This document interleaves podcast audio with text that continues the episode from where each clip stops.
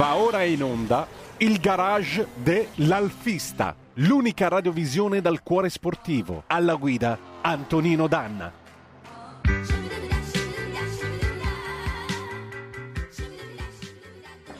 E allora, amici e amici miei, ma non dell'avventura, siete sempre sulle magiche, magiche, magiche onde di Radio Libertà. Questo è il garage dell'Alfista del 23 di aprile del 2022. Io sono Antonino Danna e in questa puntata abbiamo un ospite il cui nome è molto, qualcuno molto più capace di me, Enzo Ferrari, disse che se la Sicilia avesse un volto automobilistico sarebbe quello del padre di questo signore. Io do il benvenuto a Giovanni Vaccarella, che è appunto il figlio di Ninni Vaccarella, Giovanni Vaccarella che continua a essere uno sportivo e fiduciario dell'ACI Sport di eh, Palermo, è stato anche egli un pilota che si muoveva appunto sul percorso della Targa Florio, quindi sulle orme e, e verrebbe quasi da dire nel nome del padre e eh, il nostro Giovanni Vaccarella oggi ci ha eh, permesso questo, questo colloquio, quindi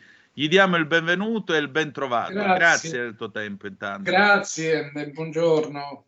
Allora, Grazie. noi un paio di settimane fa ci siamo sentiti perché c'era questa inaugurazione dell'intitolazione di via, Giovanni Vaccare- di via Ninni Vaccarella a Capaci.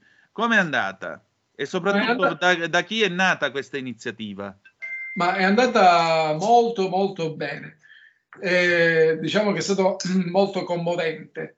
Eh, diciamo poi insomma un luogo molto grazioso, eh, questa idea che è venuta da Carmelo Solazzo, che, che era il fondatore del Club Ferrari di Capaci, eh, dove gli venne appunto questa idea di voler creare appunto una via eh, de- dedicata a papà, dopo tutto insomma, ecco, quello che aveva fatto per la Sicilia, lui molto appassionato, tra l'altro conosceva a mio padre e quindi propose questa, questa intitolazione della strada al sindaco Pietro Puccio, che lui appena sentito il, nominare Vaccarella, insomma è stato la, la palla al balzo, immediatamente con molto piacere ha fatto di tutto perché insomma tutto si potesse risolvere in tempi brevissimi, perché sappiamo che insomma i tempi non sono certo brevi per poter intitolare una strada, ma veramente in un, in un baleno, insomma, ecco, eh, c'è stata questa inaugurazione con mio grande piacere e orgoglio.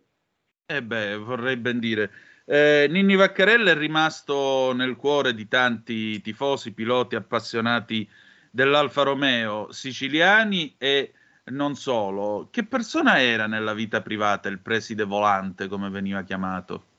Ma papà, allora, certo, eh, con me è una persona molto eh, dura, ehm, anche perché insomma io non è che certo che era un figlio che stava molto tranquillo e quindi mh, mm, come a lui di preoccupazioni ne, devo, ne davo parecchie, quindi insomma, però comunque alla fin fine poi insomma lasciava eh, tranquillamente andare, eh, anche nelle mie, nelle mie inizi delle mie gare non era una persona che insomma ti, ti dava quella quel gusto quando tu vincevi una gara di essere contento, ti dava quel bravo, complimenti, insomma, e finiva la cosa, però poi sotto sotto sapevo che insomma era molto orgoglioso di quello che eh, facevo, eh, però insomma è stato un padre eh, meraviglioso, sono stato sempre con lui fin da piccolo, perché anche se non sono riuscito, ahimè, a guardarlo, a vederlo correre, ho dei, dei vaghi ricordi solo nel 75, tra l'altro in targa, nelle prove, quindi alla Floriopoli,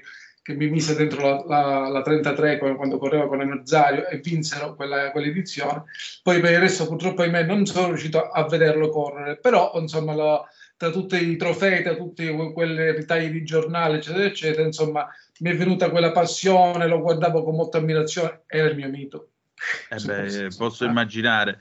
Ma com'è stato imparare a guidare la macchina con eh, un padre di nome Ninni Vaccarella? Ma diciamo che è stato tutto molto naturale. Eh, di consigli non, non, non, ne ha dati mai, eh, assolutamente, anche appunto quando ho iniziato a correre, non, non, mi ha mai detto niente, insomma, quello che dovevo fare.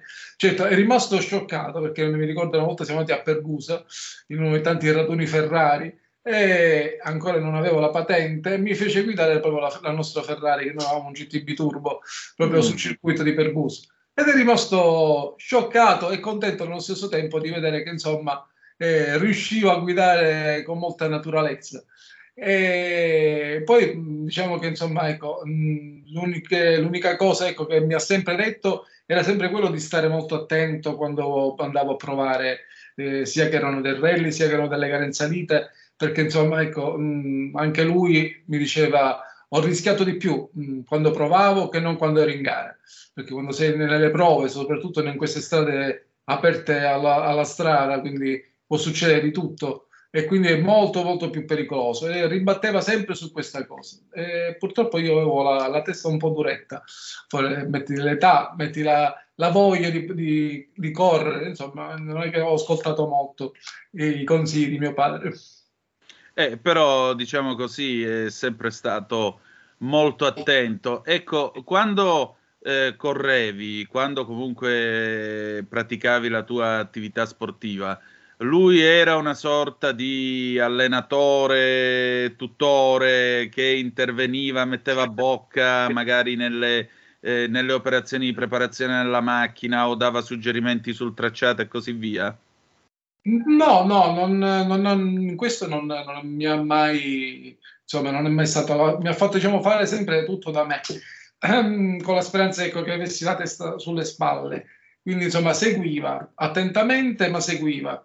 Eh, infatti mi ricordo insomma in qualsiasi prova speciale, soprattutto la mia prima gara che è stata quella del debutto proprio la targa Flori, cosa poteva essere mai? E, e quindi praticamente tra l'altro con un tempo bruttissimo, quindi con la pioggia, eh, quindi insomma è stata una gara molto pesante perché erano di due tappe, quindi, eh, ed era sempre in qualsiasi prova speciale, appena fin- iniziava una prova, finiva la prova e già lo trovavo già lì, pronto subito a chiedermi a, a sapere com'era andata, come, come stavo, se tutto era a posto, eh, era messo sempre che controllava, insomma era sempre in movimento, però sempre con molta tranquillità, diciamo, diciamo faceva fare tutto eh, tranquillamente a me. Ecco, nel frattempo abbiamo una carrambata perché siamo riusciti ad aggiungere chi ci ha messo in contatto. Allora, se, se è attiva tra l'altro la webcam, la vediamo pure, visto che questa è una radiovisione. Ecco, vediamo un po'. Vediamo un attimo, no, per il momento no. Eccola qua, abbiamo, abbiamo, abbiamo in collegamento la nipotissima, Ciao, eccola qua, Maria Ciao. Laura Luraghi, Ciao. nipote del presidentissimo dell'Alfa Romeo Giuseppe Eugenio Luraghi, che era, diciamo, uno dei datori di lavoro di tuo padre, Giovanni, o no? Eh già. Già, già, già, sicuramente. E allora, Maria Laura, dal tuo immenso archivio, che cosa viene fuori? Com'era eh, questo rapporto con Vaccarella? E dal mio archivio viene fuori che sono emozionatissima di salutare Giovanni, in virtù anche delle, del rapporto che mio nonno aveva col suo papà. Eh, stimo suo papà come pilota.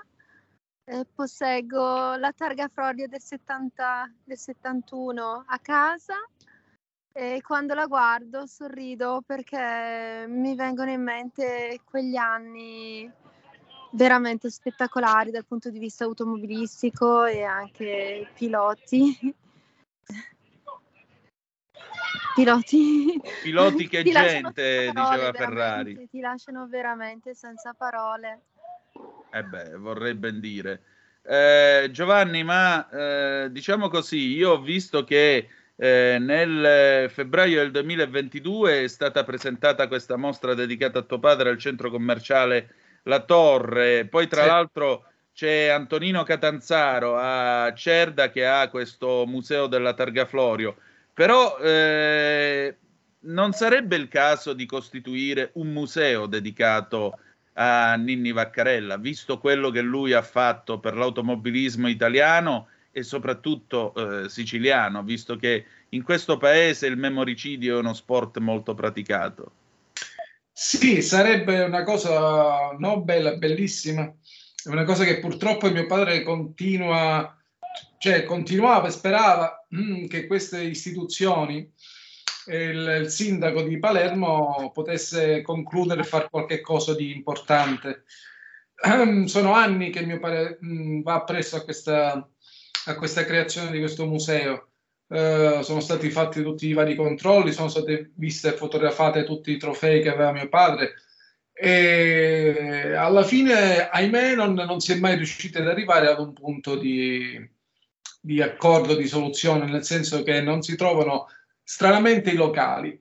Ah. Ora, in, un punto, in, un, eh, in, una città come Palermo, dove ci sono un sacco di ville o mh, mm, di, di, altre ville, insomma, ecco, destinate dopo il, il, discorso della mafia, ecco, quindi che, che, sono libere, non riescono a trovare un, un, locale adeguato per poter fare un museo del Annino Vaccarella.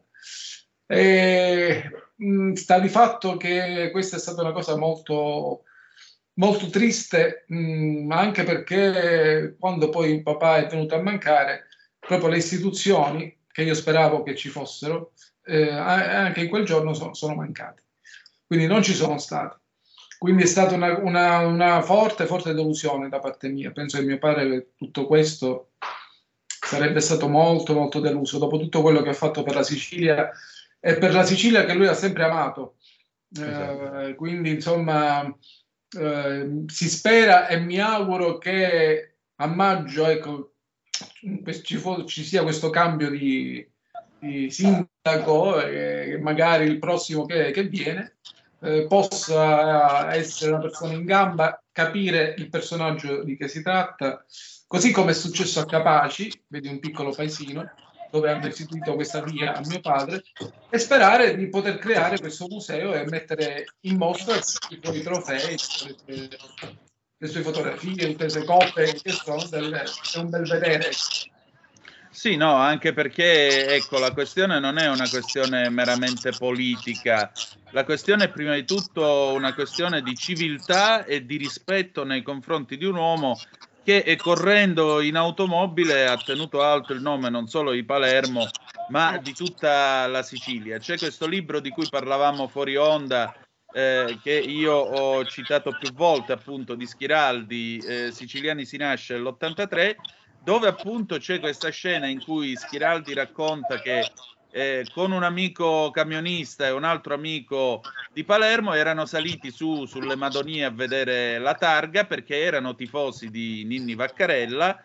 Dice il camionista quel giorno guidava orgoglioso e ci disse che i più grandi campioni venivano da tutto il mondo per correre in Sicilia e a noi sembrava quasi di vedere l'acqua che torna in cielo mentre piove, ma era effettivamente così perché era eh, terra di motori e prima ancora di Ninni Vaccarella, il mito della Targa Floria era stato costruito da questa famiglia di calabresi andati a fare i Tonnaroti in Sicilia, che erano i Florio, che da Scilla in provincia di Reggio Calabria si erano trasferiti in Sicilia all'inizio dell'Ottocento e all'inizio del Novecento avevano deciso di creare questa competizione, competizione che peraltro loro avevano presentato e lanciato come sfida ai piloti francesi in quel di Parigi, correggetemi se sbaglio, certo, sì, sì. se sto dicendo eresie. Quindi immaginate davvero l'acqua che torna in cielo mentre piove. E poi il mito di Ninni Vaccarella era così sentito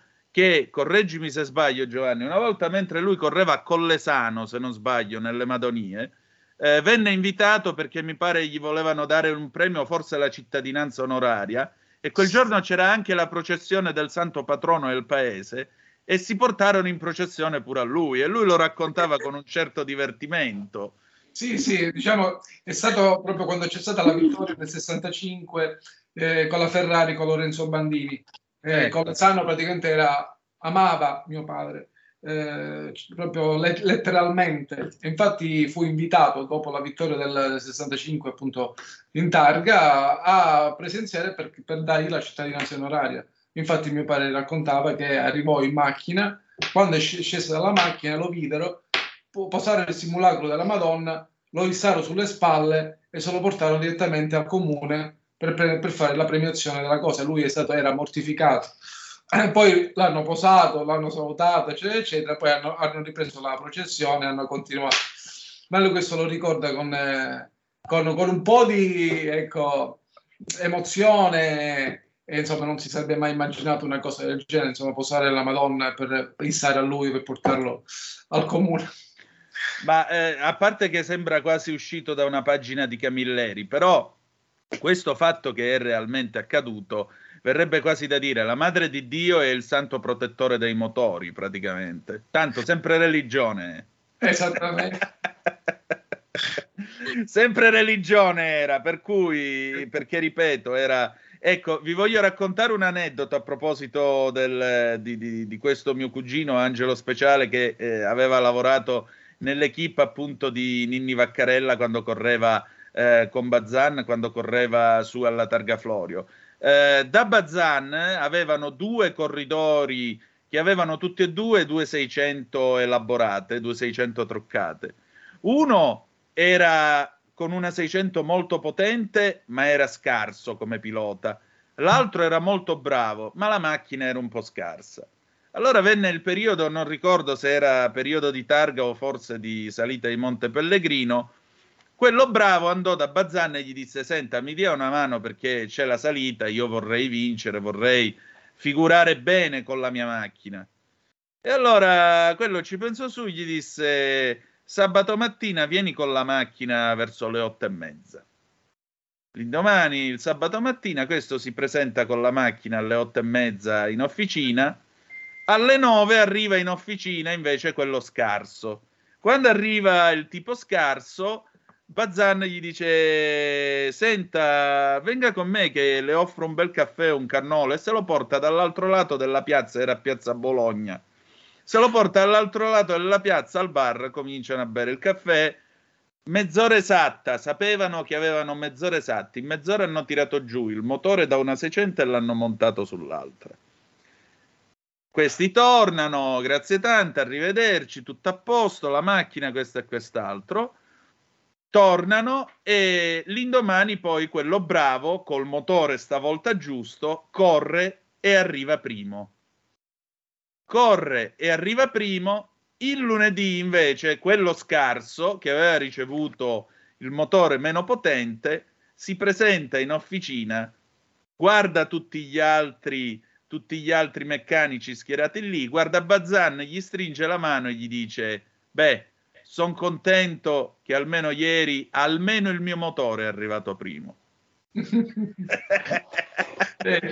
cioè, era un posto dove si facevano anche cose di questo genere, eh, pur di aiutare dei piloti bravi. Ecco, com- co- eh, che, cosa, che cosa suggerirebbe oggi eh, Vaccarella senior e Vaccarella junior per diventare dei bravi piloti? Ma io ho preso su questo le stesse, più, più o meno le idee di mio padre, nel mm. senso che mm, bisogna innanzitutto nascere, ecco, averlo dentro questo, questo sport. Non c'è nessuno che ti può insegnare, nessun corso, nessuna scuola federale, niente. È una cosa innata.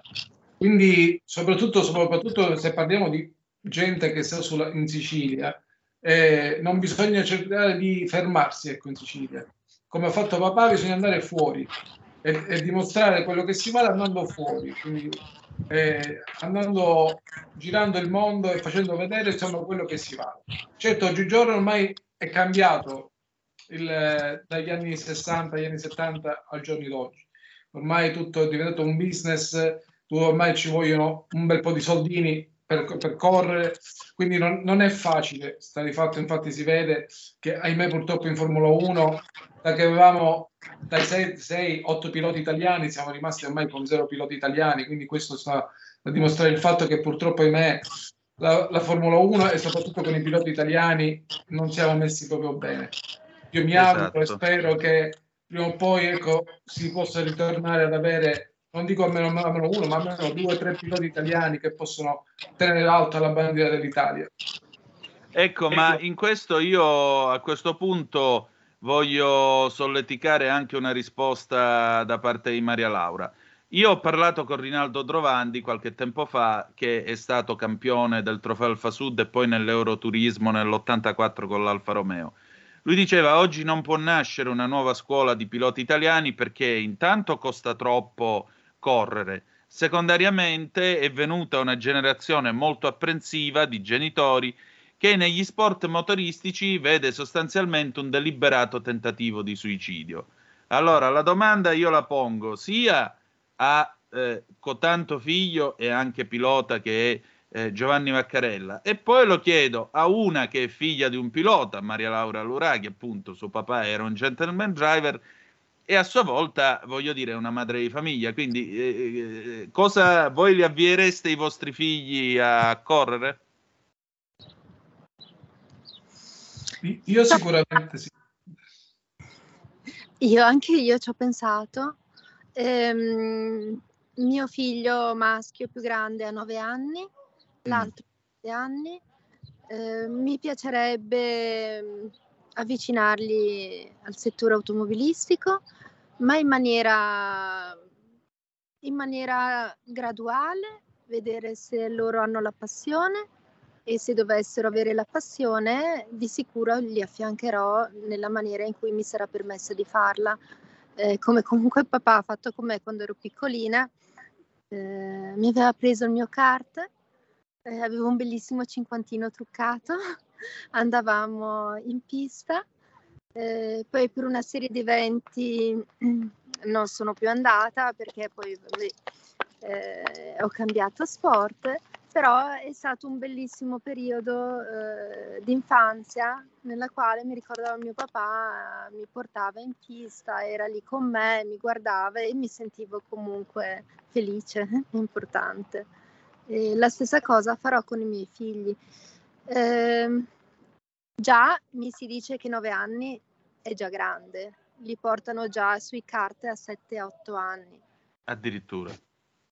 Poi, vero Giovanni, è così? Sì, sì, è così, è così.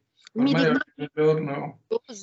mi dicono, che è anche molto costoso, quindi eh, do ragione a Giovanni quando dice che effettivamente al giorno d'oggi eh, ci vuole comunque un bel portafoglio per riuscire a, ad avviare dopo. Giovanni, ma tutto sommato, dal correre in pista, che lezione si trae? Che cosa insegna uno sport come l'automobilismo? Ma um, diciamo che lo sport in generale insegna tantissimo, uh, soprattutto nella vita, perché impari sia a vincere ma soprattutto a perdere e a saper perdere. Quindi se impari a saper perdere e, e riesci a lottare e tornare di nuovo più forte di prima, lo puoi fare benissimo anche nella vita reale. Uh, la pista, diciamo che io ho fatto sia nel rally che ho fatto anche pista e sono due cose distinte e separate. Però se tu sai correre, se andare veloce sulla strada, in pista non hai nessun tipo di problema. Certo. Maria Laura, invece a te andare col kart e correre, che cosa ha insegnato al volante? Eh, mi ha insegnato... E nella vita? Allora, devo dire che a differenza degli altri sport, penso che l'automobilismo sia anche uno sport individuale, anche di gruppo, ma soprattutto individuale. E quando sei, sul, sei su un kart o sei su un'auto, sei tu. E che stai correndo e questo penso che sia importante anche per la conoscenza di se stessi. Sorrido perché chiedo scusa se mi vedete seduta su un marciapiede perché sono appunto a aspettare mio figlio che sta giocando a calcio. Ecco, a posto. Eh... per quello che ha detto Giovanni perché effettivamente è così. Eh, quando poi i figli hanno la passione eh, è giusto che i genitori li, li affianchino e si ritrovano seduti su un marciapiede aspettando le due ore intanto che il ragazzino si allena. Però è bello anche questo, è bello lo sport, è importante, è importante. Giovanni, a me Francesca Patrese in un'intervista ha detto, perché lei oltre a essere una pilotessa, eh, ovviamente rigorosamente made in alfa, eh, lei è anche un amazzone, eh, quindi partecipa ai concorsi ippici, gareggi e così via dice che non c'è molta differenza tra un'automobile che corre e un cavallo che galoppa perché alla fine dovete entrare entrambi in sintonia. Fino a che punto l'automobile può avere un'anima come può essere vivo e vitale invece un quadrupede? Ma eh, non lo vedo proprio sotto questo punto di vista. Diciamo che la, la macchina, se fa quello che dice lei, allora significa che tu non hai pienamente il controllo della, del mezzo. Quindi se non hai pienamente il controllo del mezzo, sei fuori. Quindi devi essere, devi essere tu a sapere controllare il mezzo e a poter fare quello che dire alla macchina quello che devi, vuoi fare. Quindi se la macchina non è in perfette condizioni, sicuro non riuscirai a andare come dovresti andare. Beh, il, il, il, cavallo sicuramente c'è un, un, doppio feeling, il cavallo capisce eh, la persona e la persona capisce il cavallo, quindi entrambi sono due persone che hanno sensibilità, che hanno un cuore, quindi è ben diverso dalla, dalla, dalla, dall'automobilismo. Però io onestamente mm, dico a cavallo ci sono stato forse uno o due volte, ma io continuo a preferire sempre i cavalli delle macchine, senza dubbio. Anche io, perché se salissi sul cavallo probabilmente l'aprirei in due come Fantozzi nel film, quando va, nel, quando va lì alla giostra, quindi preferisco quelli meccanici. E Anche chiudiamo, io. Ecco, Anche chiudiamo io questa, nostra, questa nostra conversazione perché l'orologio purtroppo ci corre appresso. Eh, Giovanni, una cosa che tu avresti voluto dire a tuo padre, intanto ti ringrazio del tuo tempo e dell'onore che ci hai fatto oggi, grazie anche a Maria Laura che ci ha messo in contatto. Ma eh, io l'ho sempre detto, io l'ho ripetuto, io l'ho detto, ma è come mi, scusarmi ecco, di tutto quello che è successo e di non averlo ascoltato fino in fondo. Uh, poi insomma mm, mi dispiace ecco, solo forse di averlo, di averlo deluso ecco, forse sotto questo punto di vista. Forse magari non era deluso e comunque ugualmente contento anche se io sono qua sempre vivo. Però questo è un forte rammarico eh, di, non, di, non esserlo, di non averlo reso felice per come, come, per come doveva. Maria Laura Concludiamo, tu che eh, cosa io, vorresti aggiungere? Io voglio aggiungere che io Giovanni ti sto guardando e sorrido e io ti ammiro, ammiro te come persona e per quello che fai per il tuo papà, per quello che porti avanti per lui e non devi rammaricarti di nulla veramente perché sei una esatto. bella persona, sei una grande persona e hai un'umanità che è figlia di tuo padre. e questa è una bella cosa, e questa è una bella cosa. Giovanni, al piacere di incontrarci di persona allora, eh. molto presto spero, va bene? Grande piacere. Allora, noi chiudiamo qua la nostra puntata, ci ritroviamo il 30 di aprile, sempre alle 9.30 trattabili sulle magiche, magiche, magiche onde di Radio Libertà. Grazie per essere stati con noi. Grazie a Giovanni Vaccarella, a Maria Grazie Laura a Luraghi. Che dire di più? Col nostro solito motto, the best is yet to come, il meglio deve ancora venire. Vi ha parlato Antonino Danna. Buongiorno. Avete ascoltato il garage dell'Alfista.